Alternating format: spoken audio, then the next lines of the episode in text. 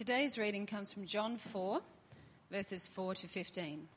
Now he had to go through Samaria. So he came to a town in Samaria called Sychar, near the plot of ground Jacob had given to his son Joseph. Jacob's well was there, and Jesus, tired as he was from the journey, sat down by the well. It was about noon. When a Samaritan woman came to draw water, Jesus said to her, Will you give me a drink? His disciples had gone into town to buy food. The Samaritan woman said to him, You're a Jew, and I'm a Samaritan woman.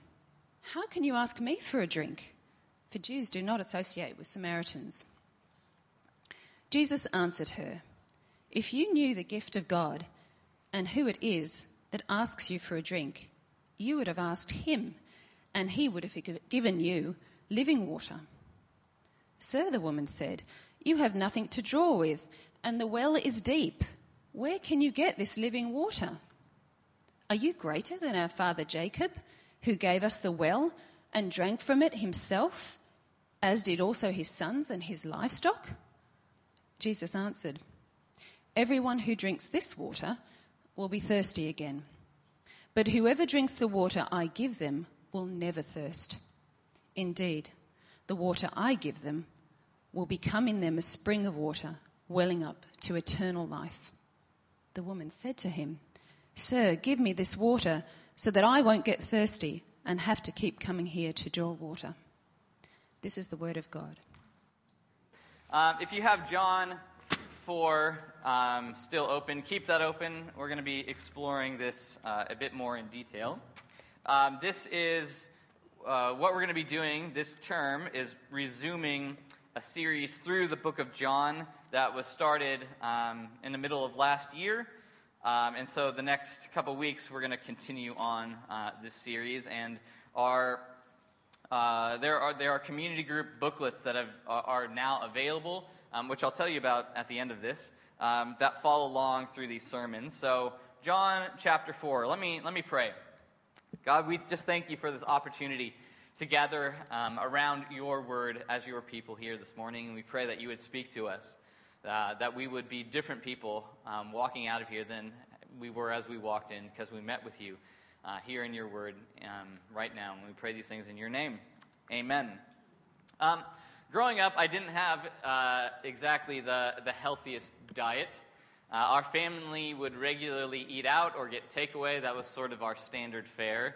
Uh, I would only eat the sugariest of cereals, which is desperately lacking in this country. I'll just continue to remind you. It's a, it's a tragedy, really.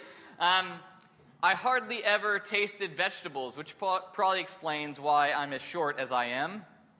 Uh, and I, I remember even the beverages I would drink had to um, consist mainly of sugar. I started drinking off like juice boxes, and then I, would I'd wake, work my way up to, to Kool Aid. Uh, and then I eventually settled on soft drinks as my regular choice of beverage. Um, and as far as anything goes that's sugary, once you have a little bit, you, you want more. You, something gets triggered in your body that you crave more. And so I sort of moved from the kind of 7 Up variety of soft drink to the Coke or Fanta, and then to Coke, but even that really couldn't satisfy my craving. I, ha- I, had to find something more, something that had more sugar, more taste. And so I explored until finally I found the beverage that has the highest corn, high fructose corn syrup content, and that is Mountain Dew. Now, Mountain Dew is amazing. It's just simply stunning. Um, as you look at it, I mean, even the color is beautiful. It just makes you think this is like goodness in liquid form. You put it in your mouth and it goes down, and it's like a party that's happening on your inside. Oh, and it's just, it's, it's beautiful. Like it just, you just want to digest this stuff. It's, it's that good. And so I, I became hmm, quite obsessed with Mountain Dew. It's all I would drink ever because you, you take one sip and your body is saying, yes but in all honesty, Mountain Dew is actually not good for you at all. There's actually nothing good about Mountain Dew for you. In fact, uh, this, is, this is absolutely true. You can look it up. Uh, someone once tried to sue the company that creates Mountain Dew, claiming that they bought a bottle of Mountain Dew and inside was a dead mouse. So they, they tried to sue Mountain Dew. And um, the, the argument that won the defense, Mountain Dew was able to get off scot free with this defense, was that the acidic content in Mountain Dew is so high that if a mouse had, in fact, gotten into a bottle, uh, it would dissolve entirely within its liquid. No joke. That if somehow a mouse got in there, the, the stuff in Mountain Dew would just obliterate the whole thing. It would leave absolutely no trace no bones, no skin, no fur, nothing. It's just somehow in here, and you wouldn't even know. And this actually happened. And so they proved this in court, and they got off, and this person wasn't able to get any money out of Mountain Dew. And when a drink has that sort of potential, you know it can't be good for you. It can't. It's just not possible. Which is why my wife insisted so that I might be around uh, with functional, undissolved internal organs. When my kids graduate or get married, I stop drinking soft drinks and I move on to something a bit better, like good old fashioned water. Now, water is not as pretty as this glowing green, beautiful goodness here, um, but it does the job, right? You drink it, it's, it satisfies you. It tastes, it tastes all right, I guess. Like it doesn't really have a taste, but your, your body thinks it's good for you. Like you feel, you feel quenched. Um, when I would go on uh, mount, uh, mission trips to Vanuatu, you're out in the tropics and it's just this hot air. Humidity just sucks all the moisture out of you. And when you've been out in the hot sun all day, um, the last thing you want to drink is Mountain Dew drinking Mountain Dew in an environment like that would actually have the opposite effect. It would be it'd make you feel worse and horrible. It wouldn't quench you at all. What you actually want is water. And so you just down water. And if you've been exercising, you've been working hard or whatever, like this is like the best thing you can get. Like, ah, and your body says, thank you. This is amazing. Um, what you're, this is what we're really looking for. It, it rehydrates you. It satisfies your body's thirst. Water. It's, it's great. Free advertisement. Sydney Water. There you go. Um, so, why am I talking about beverages then? You may be asking. That's a good question. Well, because that's exactly the conversation that's happening in our passage today.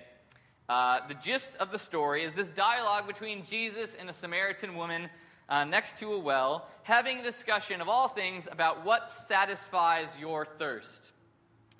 Um, in verse 3, if you have a look at John 4, Jesus tells us, or the writer tells us, Jesus is hanging out in Judea, which is the southern portion of, Israel, and he had to depart to Galilee, which is the northern part of Israel. And in verse 4, the text tells us that Jesus had to go through Samaria, which seems to make complete sense to us because Samaria is right in the middle of those two locations.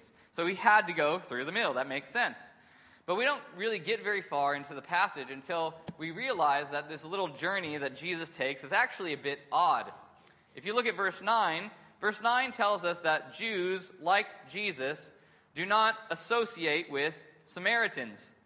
That's kind of an understatement. It's a, it's a big understatement, in fact. In order to understand what's, uh, what, that, what that verse is trying to tell us, we have to rewind a few hundred years. Um, back in the days when Israel was one unified kingdom, some people in the northern part of the land did not like how things were being run, and so they decided to split off. They called themselves Israel, even though they're already called Israel, implying it was they and not their southern neighbors that were really the people of God. Uh, it didn't take very long, however, for this new northern kingdom of Israel to begin making some bad choices. They, um, they rejected the Lord as their God, they turned to other things to satisfy them. They began abusing and mistreating one another and the land around them. And with this kingdom in disarray, Assyria, which is a, a powerful country just to the north, took advantage of the situation. It conquered Israel, eliminated most of its inhabitants, and then moved other people into the land for them to settle there. The locals who were left then intermarried with these new neighbors um, and would adopt their gods and their customs and their culture. And their former friends in the south felt that, well, these people, many of whom uh, lived in this, the capital city of Samaria, were sellouts, were scum, had abandoned their people, had abandoned truth, had abandoned their culture, had abandoned their God. And so when people in the south had to make the journey to the northern part, or vice versa, instead of taking a direct route straight through the middle through Samaria, they would then go east across the Jordan River, and then north, and then cross back over west to go into Galilee, avoiding Samaria and its disgusting inhabitants altogether. They just wanted nothing to do with people like this. Which makes verse 4 all the more startling. It reads Now Jesus had to go through Samaria. If you're an ancient Jew reading this, your first response would be, well, no. No, he didn't have to go through Samaria. He didn't have to at all. There's actually there's no good Jewish person would do that. There's other routes that you could take to get you where you wanted to go. Which then tells us that the fact that Jesus had to go there means that there's something deliberate, something planned, something intentional uh, about why Jesus went to where he was, to that exact spot, to that precise well, at that ordained moment of the day. Um, he could have taken a different path, as most people would have back then, but Jesus had to go to this place at that time, which should make us ask why? What's, what's so important uh, about this well at this location at this time of the day? Well, verse 7 answers that question for us. It says, A woman from Samaria came to draw water at the well. Verse 6 tells us it was about noon, the hottest t- time of the day, which we will find in a minute is actually very significant to the story. Jesus had come to this exact well for no other purpose than to meet with this woman. There's no other real explanation to it. That's, that's why he came.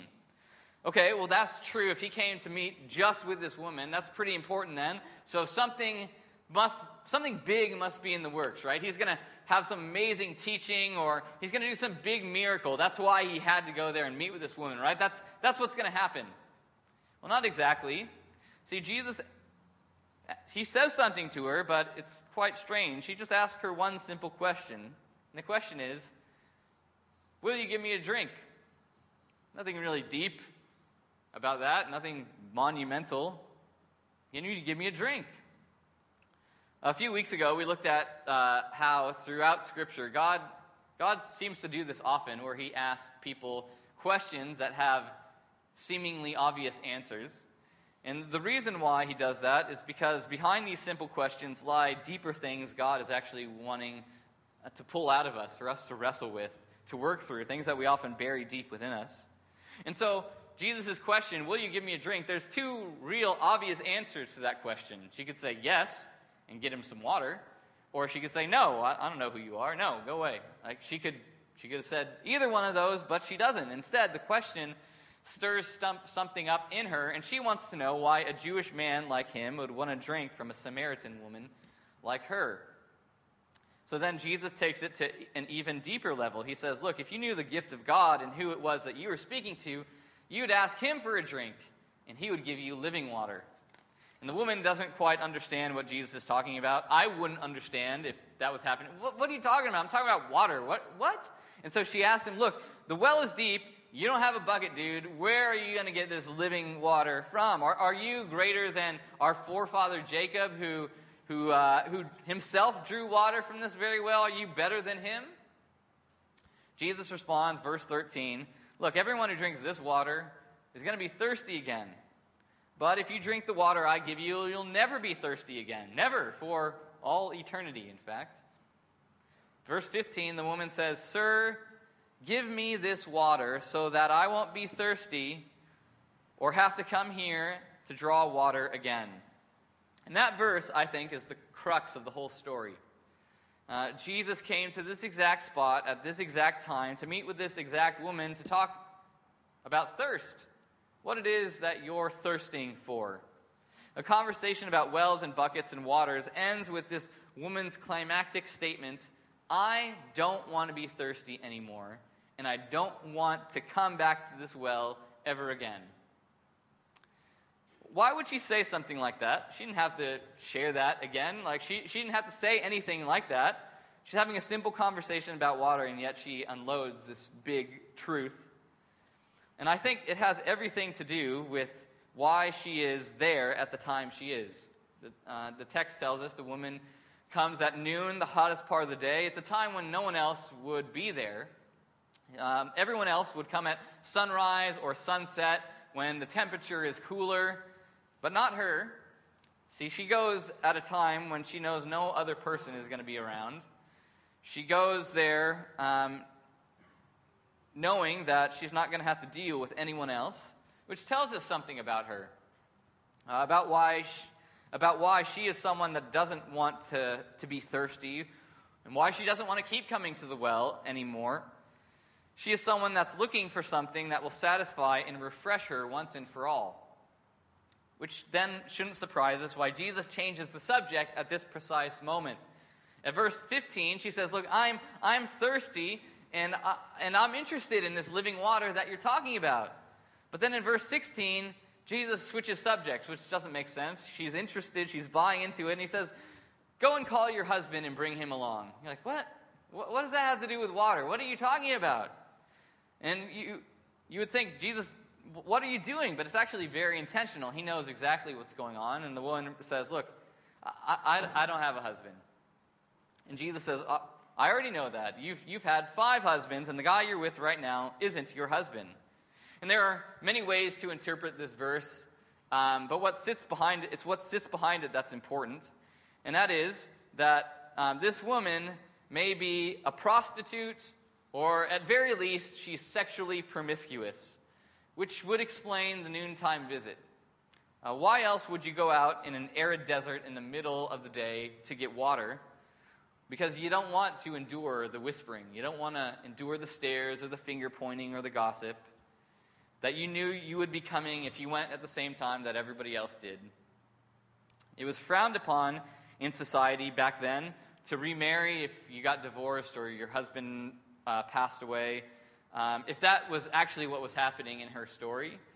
But to do it five times, even then, that's sort of questionable. Even today, we would say, why would someone move to and from so many relationships like that? But more likely, what's happening is these husbands were her sexual partners, and everyone in town knew who she was and what she was up to, and they probably shamed her for it. Well, let me put it a different way. Let's, let's examine her story a different way. This woman essentially is living like someone who drinks Mountain Dew on a regular basis, uh, I think. Hmm. It tastes good at first, right? It's something that seems attractive, it seems good, but you know it's not really healthy. It's not doing anything for you. She herself admits this to Jesus that the life that she has been consuming, it feels good momentarily, it looks good on the outside on first appearance, but ultimately it's rotting away her insides. Uh, she's been trying to find fulfillment, we can assume, through a relationship, through a partner, or through sex. But despite how many times she takes the drink of this life, she's, she's still thirsty. She's thirsty for more. It's not satisfying her. So then we are told she comes to the well look, when no one else is around looking for water. Um, water, unlike Mountain Dew, does satisfy your thirst. It's pleasant, it refreshes you. And if Mountain Dew is sort of the destructive, attractive yet destructive lifestyle, well, water, I think, is the normal, everyday substance you and I take in to, to get through life with minimum side effects. It's what everybody does. It's working, it's friendships, it's family, it's trying to be a decent person, trying to be better than that person, um, you know, next to you or whatever. It's what we all do and all consume every day. It's just the stuff that we think that we need to do to be a good person or to have a happy life. But Jesus says, you know what? There's, there's a problem even with water, though. Uh, like this woman, you have to keep coming back to the well. You have to keep drinking it over and over again. You can't go more than a few days without it. Otherwise, you get sick and die. Uh, it satisfies your body better than Mountain Dew and is generally better for your well being, that's for sure. It meets your bodily cravings every day. But see, Jesus recognizes that we're meant for more than just sort of the normal everyday struggle. That there's something inside of us that yearns to thrive and not just survive. Something that goes beyond what our flesh, what our body yearns for, to where our spirit, what our soul longs for. Um, living water. All you need and more forever.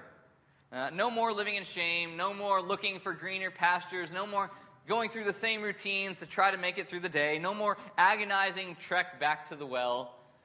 A once and for all meeting of all your inner longings peace, wholeness, security, purpose, life, love, security, freedom made available to you through Jesus, uh, this free gift that he offers to all of us. And the story continues, if you want to read on, um, of more and more people becoming interested in this living water that Jesus is talking about. But the woman's own story finds its zenith in verses 28 and 29. Have a look if you have your Bibles open. It says this Then, leaving her water jar, the woman went back to town and said to the people, Come and see a man who told me everything I ever did. Could this be the Messiah? Now, if you're unaware what that Messiah word means, it's a, it's a Hebrew word that came from the Old Testament writings of the belief that God Himself was going to come back and set everything right. right. He's going to make the world as it should be again. He was going to make us as we should be again. And this woman, who wanted with all her being to avoid her fellow townspeople, these people who were looking at her and judging her, upon meeting Jesus, something has changed she leaves her water jar, which I think is representative of her whole life. She leaves it all behind. She finds something in Jesus, she leaves it behind, and the first thing she does is return to the people that she doesn't want to deal with to tell them about what she's found. She returns there without fear, with no shame any longer, not longer no, no longer caring about the stares or the whispers or the news that would go around about who she was um, about these people who knew all about her, but she said, Look, I found something. I found someone who knows all about me, yet loves me anyway. Could this be the person that we've all been waiting for? Could this be the one that's going to satisfy us once and for all?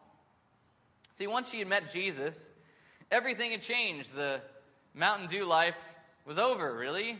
She realized that was hollow. Even returning to the well for wa- water, lo- no longer satisfied. Uh, that life isn't what she was really looking for. Instead, in meeting Jesus, she found living water, someone that knows all about me and yet welcomed me in and provided everything I need now and for forever. So the question is for us if that happened then, what about you now? Uh, there will certainly be those of us here who consume the copious, copious amounts of the Mountain Dew type of life. A life that seems fun and attractive and tastes good at first, but actually probably causes more harm than good to us, to other people around us. Um, you know that it's destructive and you, you want something better, but you don't know how. Just like this woman was. Or maybe you think, well, I'm not like this woman. I, I live a decent life. I'm not as bad as this guy who's sitting in the pew right next to me. I'm not that, I'm not that bad.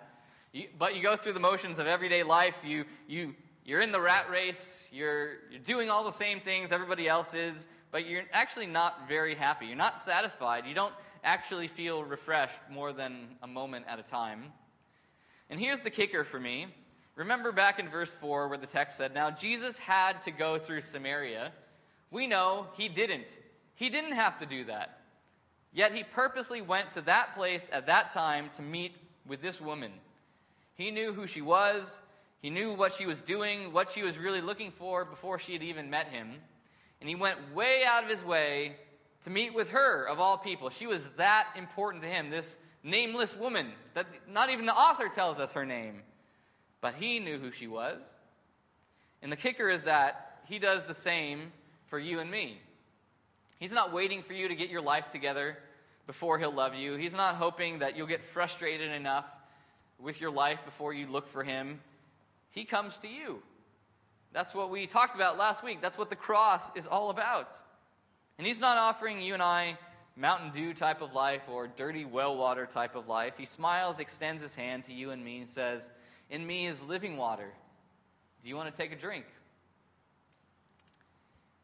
And maybe you think, maybe that's something that I've been missing. I need to accept Jesus' offer for living water. And you know what? Now is, now is the opportunity because he's here. He's reaching out to you through his word. You can have your deepest longings met now. How do you get that started? Well, do what this woman did talk with someone. You can turn with the person that's sitting next to you or the friend or family member that brought you. You can come talk to me. And if that's too daunting to you, you can just sit and say, I'm going to talk to you, God, in prayer. You're God who knows me, who hears me, who listens to me. And I want to ask you for living water. I want you to show me how much you love me. And I would just challenge you, if that's you, either of these lifestyles look anything like the life that you consume every day, don't leave this room without at least checking out Jesus' offer. You're not going to regret it. And you're not going to walk away thirsty anymore. You'll be satisfied. So, why would you keep returning back to these things that don't meet your thirst? Let's pray together. Jesus, I just want to thank you for a story about a woman who is so important to you that you went out of your way to show her how much you love her. That that's essentially what the gospel is all about. That you're a God who meets us despite being lost, despite making bad choices, despite running away from you or ignoring you or turning to other things to satisfy our cravings, you're God who pursues us. And like this woman, you smile and extend your hand and offer us something better, something more, something that will actually satisfy us for all eternity. I pray that we would all accept this invitation to take a drink of the living water that you offer us. Lord, if there's anyone in here who, yeah, feels like they want to escape these lifestyles that don't really take us anywhere, that are destructive, or at the very least, um, yeah, cause us to not experience the true life that you offer us, we pray that we would take a drink, that we would explore who you are, your great love for us, and turn to you. That we'd have a conversation with someone about how we can get that process started. God, we thank you for this living water that you offer us in Jesus. We thank you that um, you, you care for us so much that you came and lived among us. You found us, even in the middle of our sin, and extended your hand and invited us in. Help us to live a life uh, that pursues you and experiences this great love that you offer us in Jesus. And I pray this in your name. Amen.